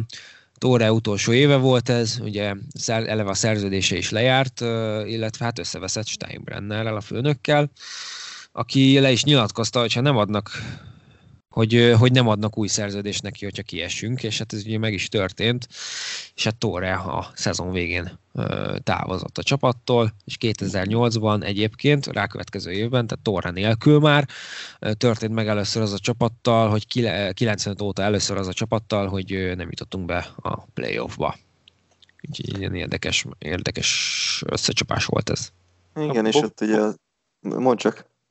Ja, csak a bogarakhoz akartam még mondani, hogy ha emlékeztek még a videóra, akkor ott próbálják Jobát lefújni, ilyen, nem tudom, mhm. kemotoxa, uh-huh. nem tudom mivel. Így halványan emlékszem, akkor utána, a meccs után olvastam erről, hogy ez egyébként annyira nem egy meglepő dolog Clevelandben, hogy így megjelennek a bogarak ebben az időtájban, és ez valamilyen Clevelandi ilyen pályafőnökök egyébként azt is tudták, hogy ez a spray, amivel fújják Jobát, ez nem fog elijeszteni a bogarakat, hanem inkább csak még jobban bemérgesíti őket. Ugye, és egyébként nem is használt semmit az a spray, hiába fújták. Igen, hát kb. még jobban jöttek rá tényleg. Úgyhogy ez is egyébként mennyire ilyen egy, egy ilyen nem tudom, mentális hadviselés, talán annak mondanám, hogy amúgy tudna segíteni ott a Clevelandi ember, de hát nyilván nem segít. A hazai igen, pályán ez, ez nem ragadjunk, ragadjunk meg mindent a győzelem. Igen, Na igen ez mondjuk azért egy kicsit uh, a fair play szabályait fölrúgja, de mindegy. Zsiványság. Zsiványság. Bogarasság. ezután érkeztünk el a 2009-es szezonhoz, ami ugye mai napig az utolsó bajnoki címünk szezonja. És hát itt a legkedvesebb ellenfelünk a Minnesota Twins volt az American League Division Series ellenfél, annak rendje és módja szerint söpörtük is őket. Hát a három meccsből kettő viszonylag sima volt, és itt is a második mérkőzés volt egyébként, ami, ami nagyon komolyra sikerült. Itt úgy nézett ki a végén, hogy behúzza a Twins, a nyolcadik inningben szereztek két pontot, a kilencedikben pedig érkezett Alex Rodriguez, aki hát ha ezelőtt nem is, de ebben a pillanatban kiérdemelte a pinstripe-okat, a hajszelcsíkokat a mezén, mm-hmm.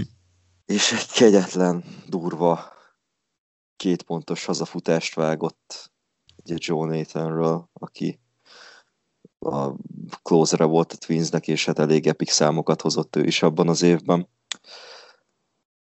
A 11. inningben pedig érkezett Mark Teixeira, és megnyerte a meccset egy walk-off home run-nal. Egy, oda, a, emlékszem, hogy a, úgy visította az eredetileg semleges kommentátor, egy ilyen laser line drive-ot ütött Tex konkrétan, és így nem is volt biztos, hogy kimegy, sőt úgy nézett ki, hogy valószínűleg a falról fog lepattanni, és nem, hanem csak ment, ment, ment, mint hogyha zsinóron húznák a labdát, és, és home run lett belőle, amivel, amivel megnyertük a meccset.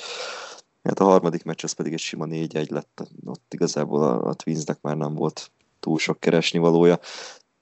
Bár egy nulla vezettek sokáig, tehát a hatodik inningben még egy nulla volt, utána ismét érkezett Érad, és megint vágott egy hazafutás, meg aztán később Poszada is. De hát itt nagyon leléptük ismét a Twins-t. Elkövetkezendő években aztán felemás sikereket értünk el. 2010-ben ismét a Minnesota volt az ellenfelünk, akkor ismét nyilván söprés lett belőle mint az az előzményekből már kiderült. Aztán 2011-ben megint a Tigers-szel kerültünk össze, és hát egy 3-2-es eléggé demoralizáló verességet sikerült összesítésben összehoznunk. Ezután viszont 2012 az nagyon epikre sikerült.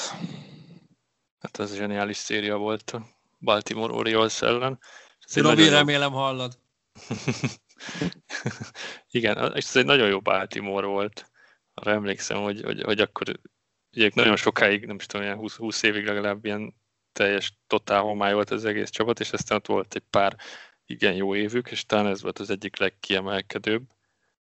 És egy nagyon szoros széria volt, talán az első meccs volt, ami annyiban nem volt szoros, hogy 7-2 lett a vége, azonban 2-2 volt a 9. inningig, aztán 5 ránt szereztünk, majd a második meccset 3-2-re nyerte a, Baltimore.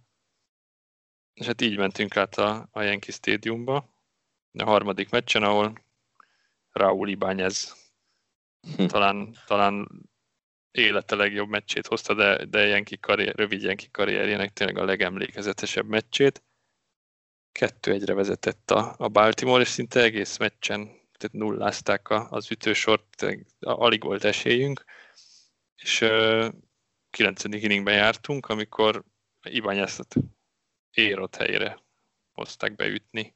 Hm. Ugye azért ez is mutatja, hogy mennyire, mennyire mindent megpróbáltak Joe Girardi, hogy, hogy, hogy valami életet leheljen a csapatba. ez egy óriási homerannal hálálta meg ezt a bizalmat. Kettő-kettőre mentette tényleg így a sírból ezt a meccset. Mm.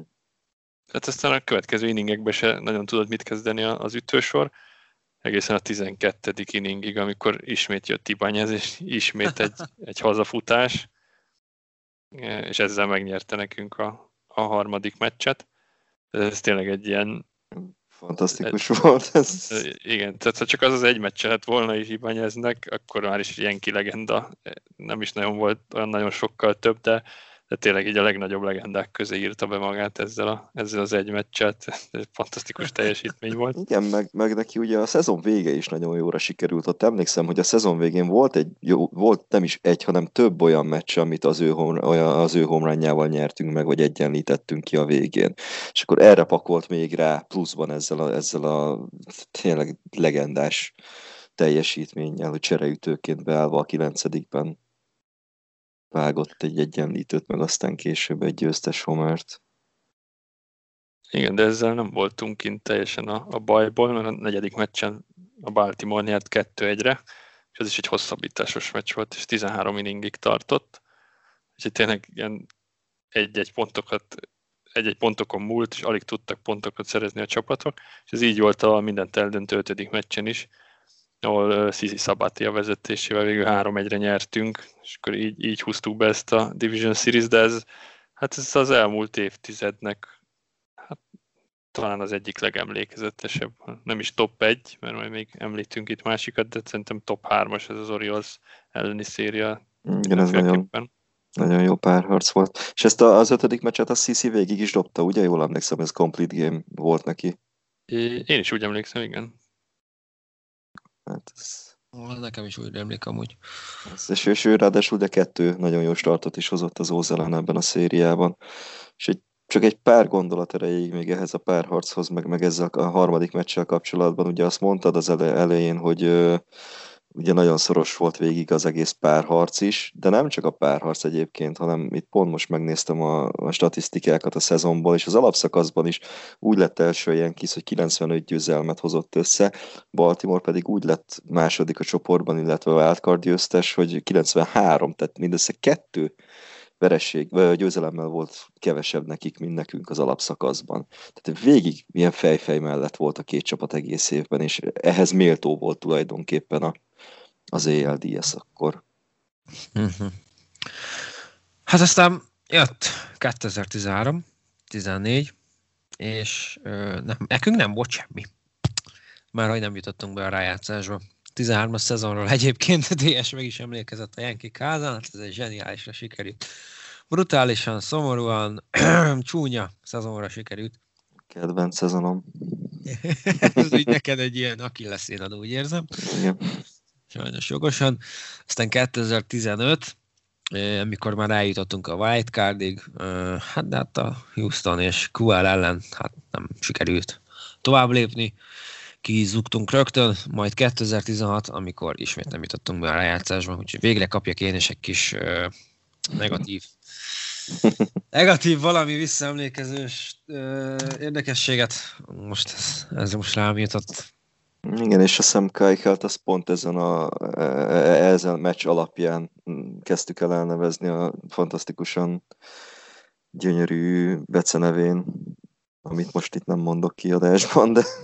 És semmi esélyünk nem volt ellene. Igen, és ráadásul ott is ugye playoff Tanaka volt az ellenfele, ugye? Tehát, hogy mi is Igen, tök jó, tehát Tanaka is kegyetlen jó startot hozott. Azt hiszem, hogy 3-0 lett a végeredmény az Estroznak. Uh-huh. De, de, de semmi, semmi esélyünk nem volt. Hm. És hát 2017-ben szintén úgy tűnt, hogy semmi esélyünk nincsen. Hiába, hogy a Minnesota ellen ugye a wildcard meccset behúztuk, már-már természetességgel.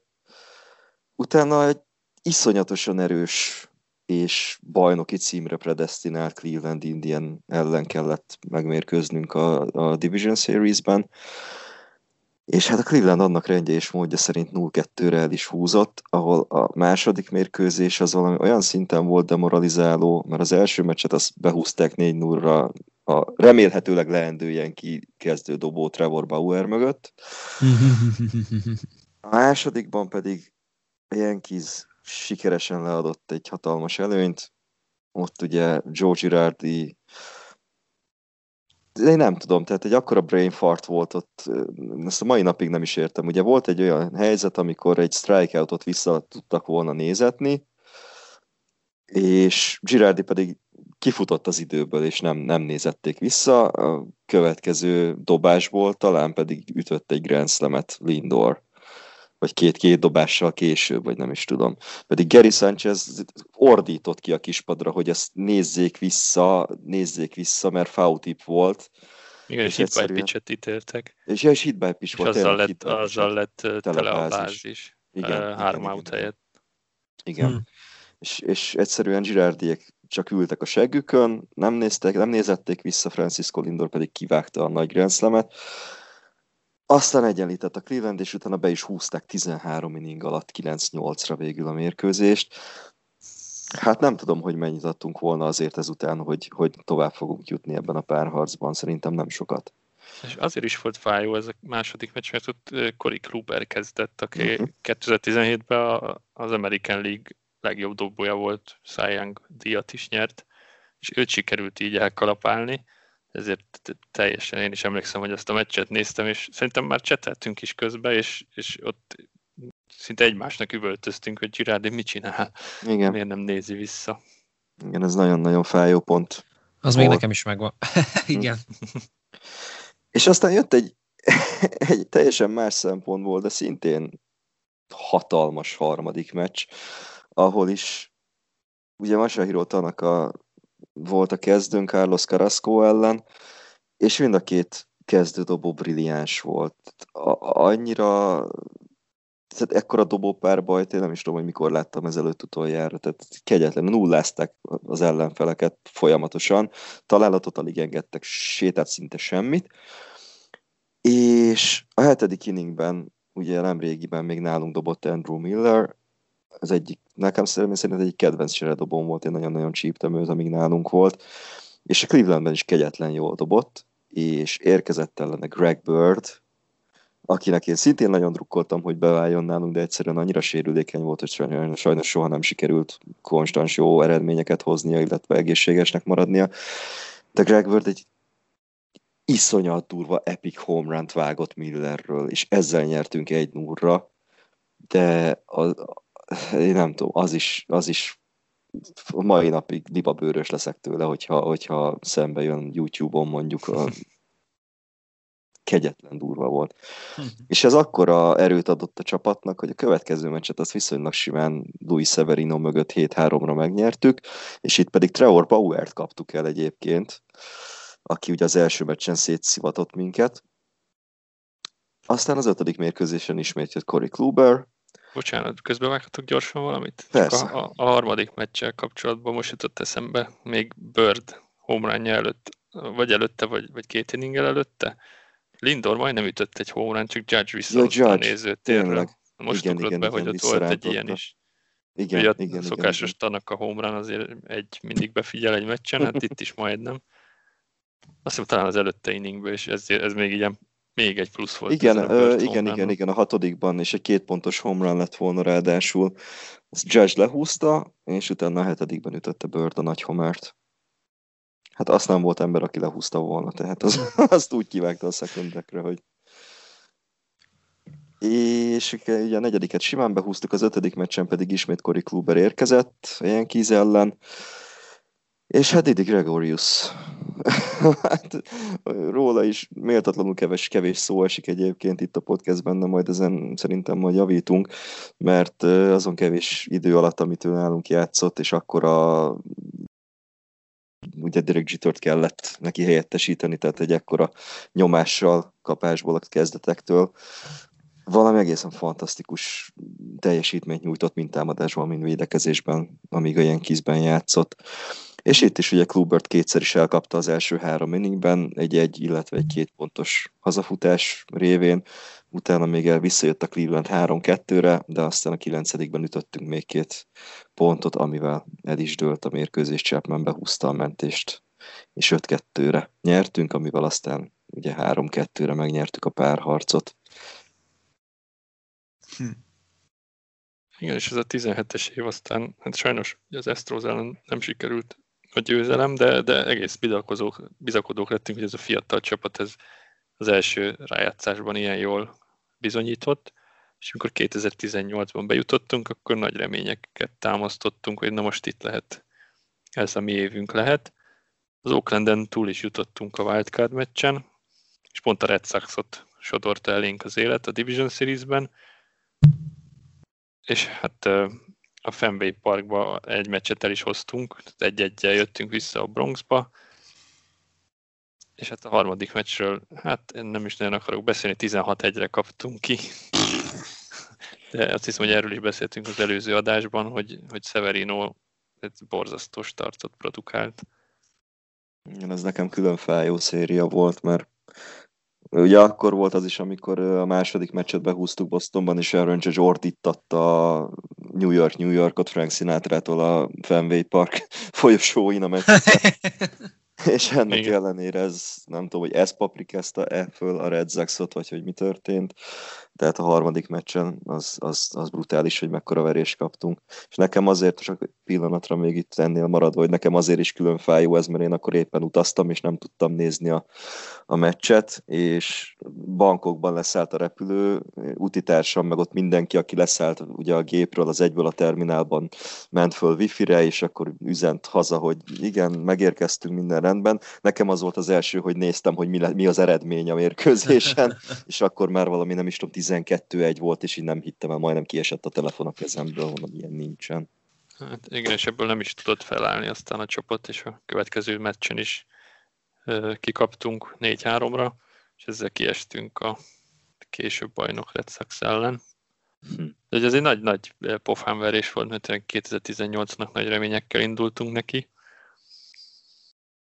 De hát 2019-ben is bejutottunk a rájátszásba, és megint szerencsére a Twins sodorta elénk a, a rendszer, és hát ahogy lenni szokott, söpörtük is őket. Kicsit így, így nehéz is kimondani, hogy ennyiszer söpörtük a Twins, de hát a 2004 óta nem nyertek, annak a nagy része azért, mert mi kalapáljuk el őket folyamatosan. És hát az ideiről, az idei Division Series-ről pedig beszéltünk már a műsor elején. Itt fejezzük tehát be 2020-szal az American League Division Series történelmet a Yankees csapatára vonatkozóan. Hát reméljük, hogy jövőre a Twins lesz az ellenfél, hogyha bejutunk.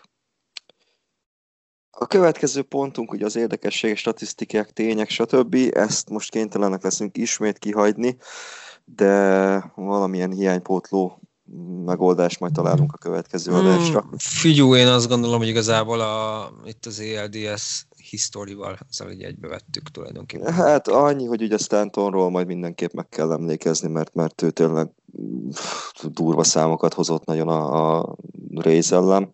Oh. Szóval ott majd mindenképpen egy pár mondatot szólunk róla a következő adásban. Ellenben évfordulóról van, évfordulóból van megint rengeteg.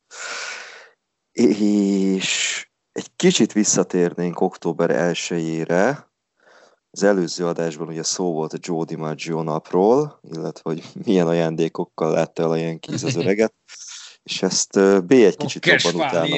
Azaz, és B egy kicsit jobban utána járt ennek a dolognak.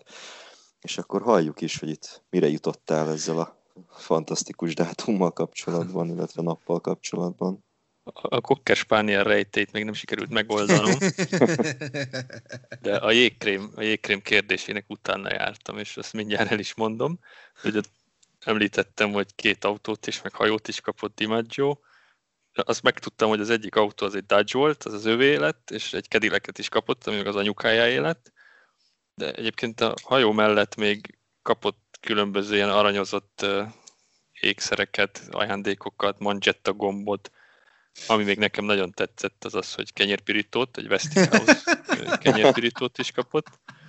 Egy, a jégkrémet pedig egyébként nem ő kapta, hanem a, az egyik cég ajánlott fel 300 doboz jégkrémet annak az intézménynek, aki, akinek, akinek mondja Joe DiMaggio, tehát itt valamilyen oh. árvaház, iskola, akármi, tehát a, akinek Joe azt mondja, hogy nekik szeretném a jégkrémet. Tehát ez Akkor egy ilyen, ilyen szponzor.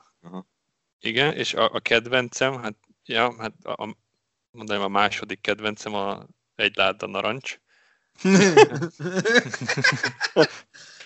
Igen, szintén szponzori felállás, de hát a, a top 1 az a Brown and White taxitársaság Newarkból 300 darab taxi utat ajánlott föl különböző ilyen kis szurkolóknak, egy Joe, Joe DiMaggio nevében. Ezek ingyenes taxi utak voltak. Nice. Igen. Kokkespániát még keresem. Ez arra térjünk vissza, hogyha találsz valamit, azt, igen, azt igen. tök mindegy, hogy november lesz, vagy december, azt, azt, azt meg akarom tudni, hogy ott, ott mi rejlik mögötte. Igen. De, de a jégkrém az nem hagyott nyugodni, úgyhogy szerencsére ez meg lett. Narancs is. Hát ez... Hát, Igen, de egyébként van itt ilyen, mert hát nem sorolok föl mindent, de például olyat is felajánlottak neki, hogy szőnyegek a, a lakásában. Tehát gyakorlatilag tényleg mindent. Joe DiMaggio akkor a sztár volt, hogy tényleg szerintem neki semmilyen nem kellett fizetni. Pont ezt akartam mondani, hogy ingyen berendezték a lakását, vagy hát a házát. na- nagyon megadta a módját akkor, mind a csapat, mind a szponzorok ezek szerint. Múltkor ezzel, múltkor ezzel a pár dolggal, amit felsoroltunk többek közt, ott, ott eléggé al- alálőttünk akkor a, a valós, valós tényeknek. De Igen. ez az egy, nekem ez az egy láda narancs a kedvencem. Tehát, De nézzük már meg, hogy nem akkor kezdett új életet valahol más körzetbe. Na, egyébként a kokkes spánierről annyi, hogy én találtam a neten képet Marilyn Monroe spániellel, de szerintem 49-ben meg lehet, hogy nem voltak együtt, azt, azt nem néztem meg. hmm, Úgyhogy még, még a, még a spánielt még nyomozom. Várja, lehet, hogy, a, lehet, hogy a- azért kapta a kukáspányát, hogy főszedjen Monrót, vagy... Elképzelhető. Mert szerintem neki annyival is ment, hogy szia, Joe DiMaggio vagyok. Vagy fordítva, Marilyn Monroe vagyok. De... Mármint, hogy ilyen. Ez is biztos működött. igen. Igen. Valósz- Valószínűleg egyiküknek sem kellett túl sok praktikát. Szogatás. Következő dátumunk az október 3-a, és hát egy elég kellemetlen, de mégis maga módján fantasztikus évfordulónk van erre a napra 1947-ből. Ugye hát a szezonok lebonyolítása miatt itt már elég sok World Series fog szóba kerülni, meg hát ugye nyilván csak rájátszás meccsek, de abból is a legtöbb World Series lesz majd. 1947-es World Series negyedik meccsén a Yankeesből Bill Bevans dobott az utolsó outig egy no-hittert, konkrétan egyetlen egy out kellett volna ahhoz, hogy, hogy megnyerje a meccset a Yankees, és no-hitterrel lehozza Bevans a mérkőzést, de az egyik all-time kedvenc nevű játékosom, Cookie Lavagetto, a Brooklyn Dodgersből, egy duplával megnyerte a meccset a Dodgersnek. Ugye 3-2 lett a vége a Brooklynnak, és úgy hoztak konkrétan három pontot, hogy mindössze egyetlen találat volt ebben benne. benne. És ezzel 2-2 lett a, a döntő állása, kiegyenlített a Dodgers, de végül megnyertük 4-3-ra, és ugye hát a Brooklynnal mindig ilyen epikus döntőket játszottunk azokban az években, meg az 50-es években. És ez is egy volt közülük, többek közt ezzel a mérkőzéssel, és ez lehetett volna egyébként a, a baseball történelemben az első no-hitter, ami a World Series-ben, illetve a rájátszásban került volna, vagy jött volna létre, de hát ez egy pont az utolsó ember volt, aki ezt megszakította. Később ugye Don Larson volt az 1956-ban, aki, akinek sikerült ez a dolog, és azóta is egyedülálló a World Series-ek történetében, bár a rájátszásban ugye Roy Halladay dobott aztán később, jóval később egy, egy perfect game-et, vagy no-hittert. No hittert. Mm. Akkor ugorjunk október 4-ére. 2009-ben ö, a szezon utolsó meccsét játszottuk, és egy 10 pontos inningnek köszönhetően 10-2-re vertük meg a Tampa Bay-t. Ebben az inningben ö, Alex Rodriguez kettő homránt is ütött, ami a, abban az évben a Yankees 243. és 244. hazafutása volt. Ez pedig azt jelentette, hogy csapatrekordot állított föl a 2009-es ö, csapat. Ráadásul Érod ebben az inningben 7 RBI-t is szerzett, tehát 7 pontot hozott be a Yankeesnek, hogy pedig American League rekord. Hmm. Az is egy jó kis csapat volt. Hát az nem csoda, hogy bajnok lett az a csapat. És az ez milyen, mert éred két homránt üt a meccsen, az egyik három pont, a másik meg Grand Megadja a módját, na. Főleg, hogy még, bocsi, bocsi főleg, hogy még 243 meg 244 hát, az már csak a habatorta. vagy a cseresznye. De ezen a csapatrekordon már túl tett a mostani Azóta már igen. Ugye? Igen, igen, azóta már igen, de akkor, akkor még ez csapatrekord volt. Baby Bombers, nem? Valahogy igen, utána, igen, akkoriban. Utóbbi, vagy nem, nem olyan rég, utóbbi években. És akkor jön október 5-e, ahonnan három évfordulónk is van, mind a három elég régi. Az első 1941, ismét egy World Series, ismét egy negyedik meccs, és ismét a Dodgers szellem. Összesítésben ismét kettő egyre vezettünk, és a kilencedik tetején ismét kettő out volt, amikor is uh, mi ütöttünk, ugye, és Tommy Heinrich egy strikeout áldozata lett, amivel ugye befejeződött volna a mérkőzés, és behúzta volna a Dodgers a meccset.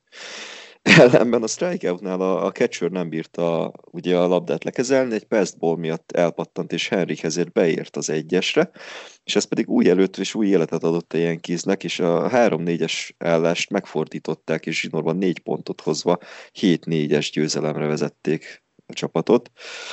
Összesítésben pedig ez annyira megtörte a dodgers hogy a következő mérkőzés is megnyerte a Yankees, és 4-1-es összesítéssel behúztuk a World Series-t. Következő pedig 1949. október 5-e, World Series első mérkőzése. Ez egy több dolog miatt is emlékezetes maradt ez a mérkőzés. Az egyetlen pontot a már előbb is említett Tommy Henrik szerezte, aki egy walk-off home run ütött a kilencedik alján, és ez volt a World Series történetében az első meccs, meccset befejező hazafutás, tehát walk-off home run. A Yankeesből Ellie Reynolds végig dobta a mérkőzést, és nem engedett pontot. Ugye ezzel hozzá is segítette a menedzserünk Casey Stengel első World Series győzelméhez a csapatot. És a Dodgers kezdője pedig a már előző, vagy az előtti podcastben említett Don Newcomb volt, aki szintén végigdobta a mérkőzést, és mindössze négy találatot engedélyezett a Yankeesnek. Ő volt a liga történetében az első fekete bőrű dobó, aki World Series mérkőzésen kezdett, és ez az a mérkőzés volt. Hát eléggé oda pattintotta ezt a kezdést, tehát hogyha itt nem Ellie Reynolds van ellene, akkor valószínűleg simán behúzza a Dodgers a meccset. Nem sikerült nekik, egy óra nyerte Yankees. A harmadik évfordulón pedig erről a dátumról 1953. október 5-e, World Series 6. mérkőzés, Billy Martin egy walk-off RBI single, singlivel behozta Hank Bauert, ezzel megnyerte a Yankees zsinórban az ötödik bajnoki címét, ami rekord, és azóta sem volt erre példa. Az elszenvedő fél ismét ugye a Brooklyn Dodgers volt, nem volt nekik egy túl jó széria igazából az, amikor velünk kellett döntőt játszaniuk. Ugye nagyon sok összecsapásból egyetlen egyszer tudtak 55-ben nyerni.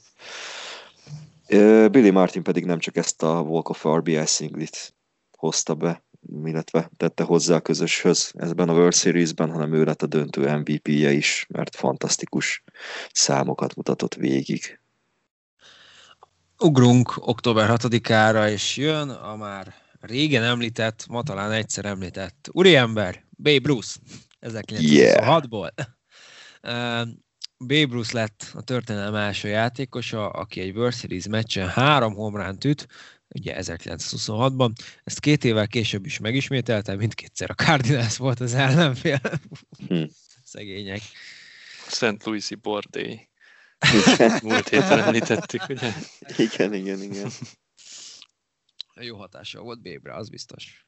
Aztán jön 1985, a szezon utolsó meccsén Phil Niekro megszerzi 300. győzelmét karrierje során. Ezzel ő a baseball történetében a 18. és egyben a legidősebb dobó, aki eléri a bűvös 300-as számot. 46 éves és 188 napos volt ekkor, és mivel 8 0 vertük a Blue Jays-t, ő lett a legidősebb Shutoutot.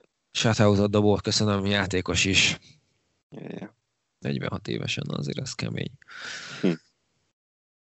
1995 következik, az e, bocsánat, az ALDS harmadik meccsén Bernie Williams lesz az első olyan játékos, aki a, aki a rájátszás során switch hitterként a plate mindkét oldaláról is hazafutást üt. Egy meccsen, egy kis fun fact, a második uh, home run elkapó Mariners rajongó visszadobta a labdát a pályára, amivel egy komoly erekétől szabadította meg saját magát. Egy utólag lehet, hogy már bánja, bár mondjuk Mariners szurkolóként a fene se tudja. Hát igazából azt ugye pont beszéltünk róla, hogy azt, azt az ELD-ezt végül behúzták, sőt ezt a meccset is behúzták. Tehát elképzelhető, igen, igen, hogy, igen. hogy azért kedves emlék lett volna neki még ettől eltekintve is, hogy ugye ilyen kis home labda volt. Melyik évben is volt ez most egy kis kitekintés, amikor visszarepült a labda a Bostoni uh, Monsterről?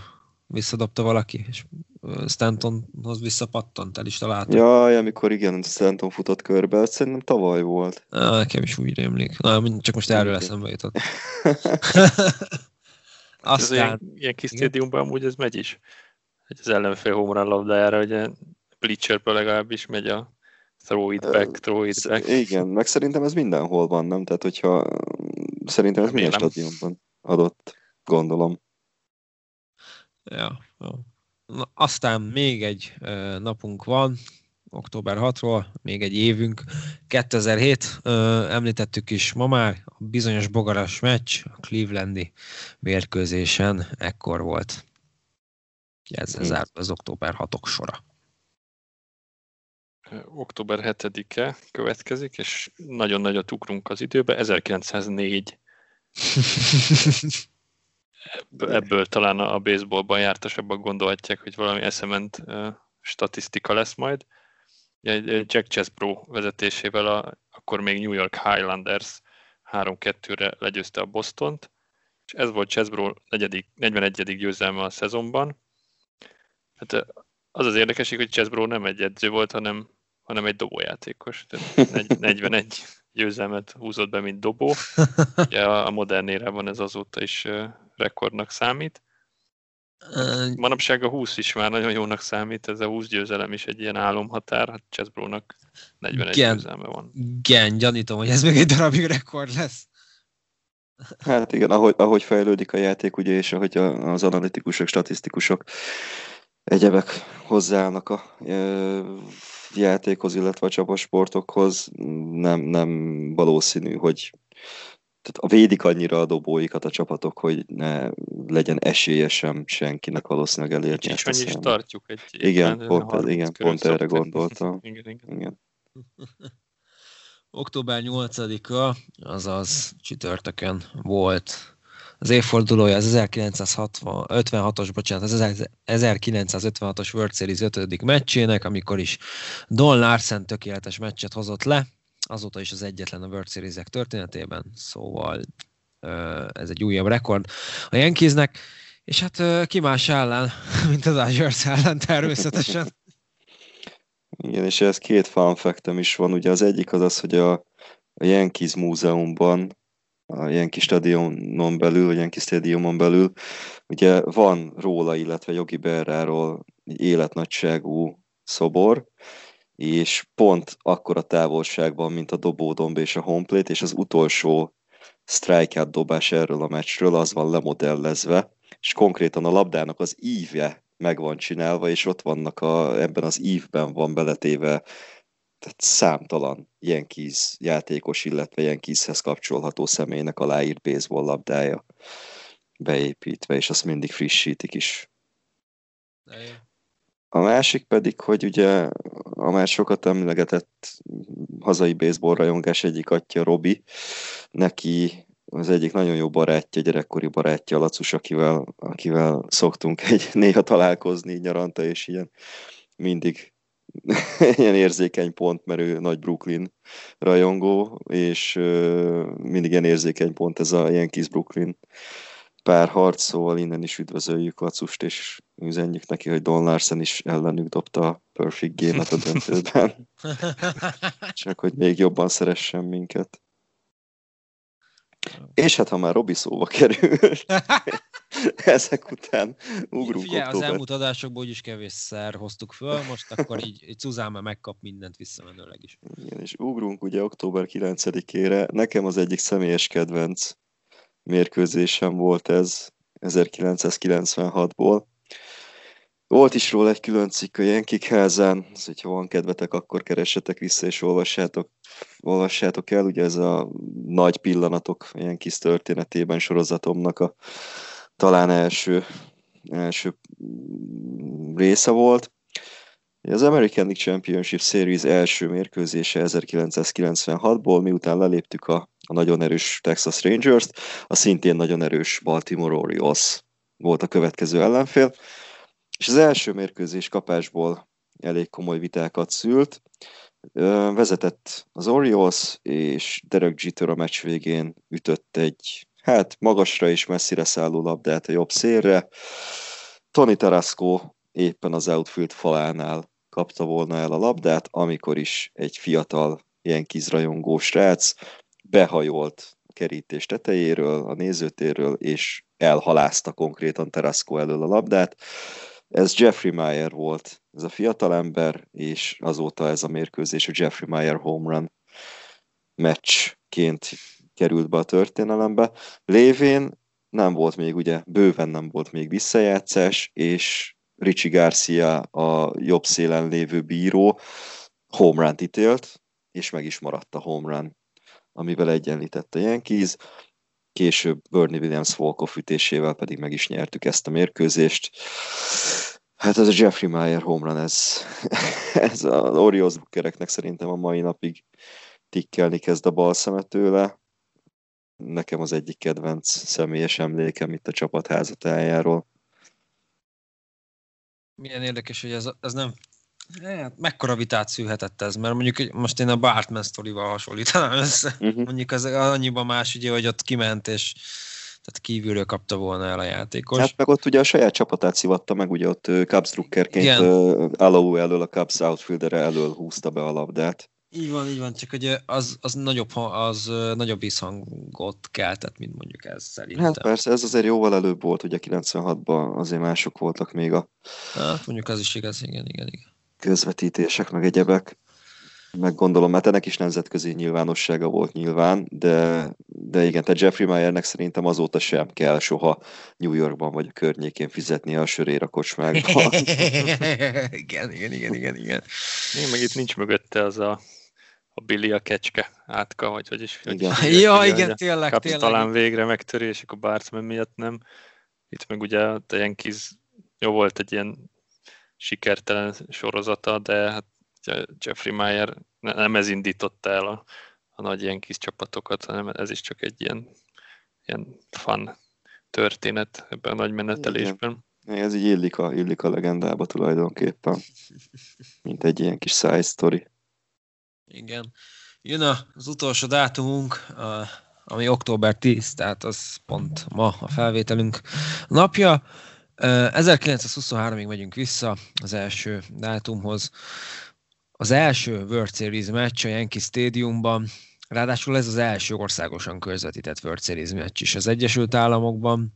Casey Stengel, a New York Giants játékosaként üti a stadion első World Series homerjét, egy Inside the Park home run ráadásul, amivel 5-4-re megnyeri a meccset a csapatának, a döntőt pedig végül a Yankees nyeri, 4-2-re megszerezve ezzel a csapat történetének első bajnoki címét.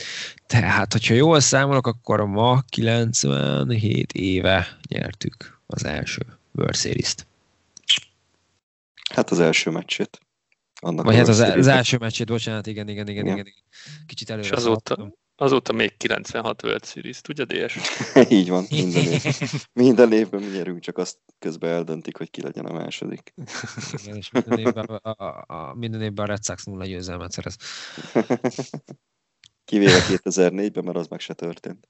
Így van, így van. Aztán ugrunk előre az időben, majd 40 évet, sőt, mi több 41 évet. World Series harmadik meccsén 1964-ben történt a következő dolog. Mickey Mantle a 9. alján hatalmas Volkov homérrel megnyeri a meccset 2-1-re a St. Louis ellen.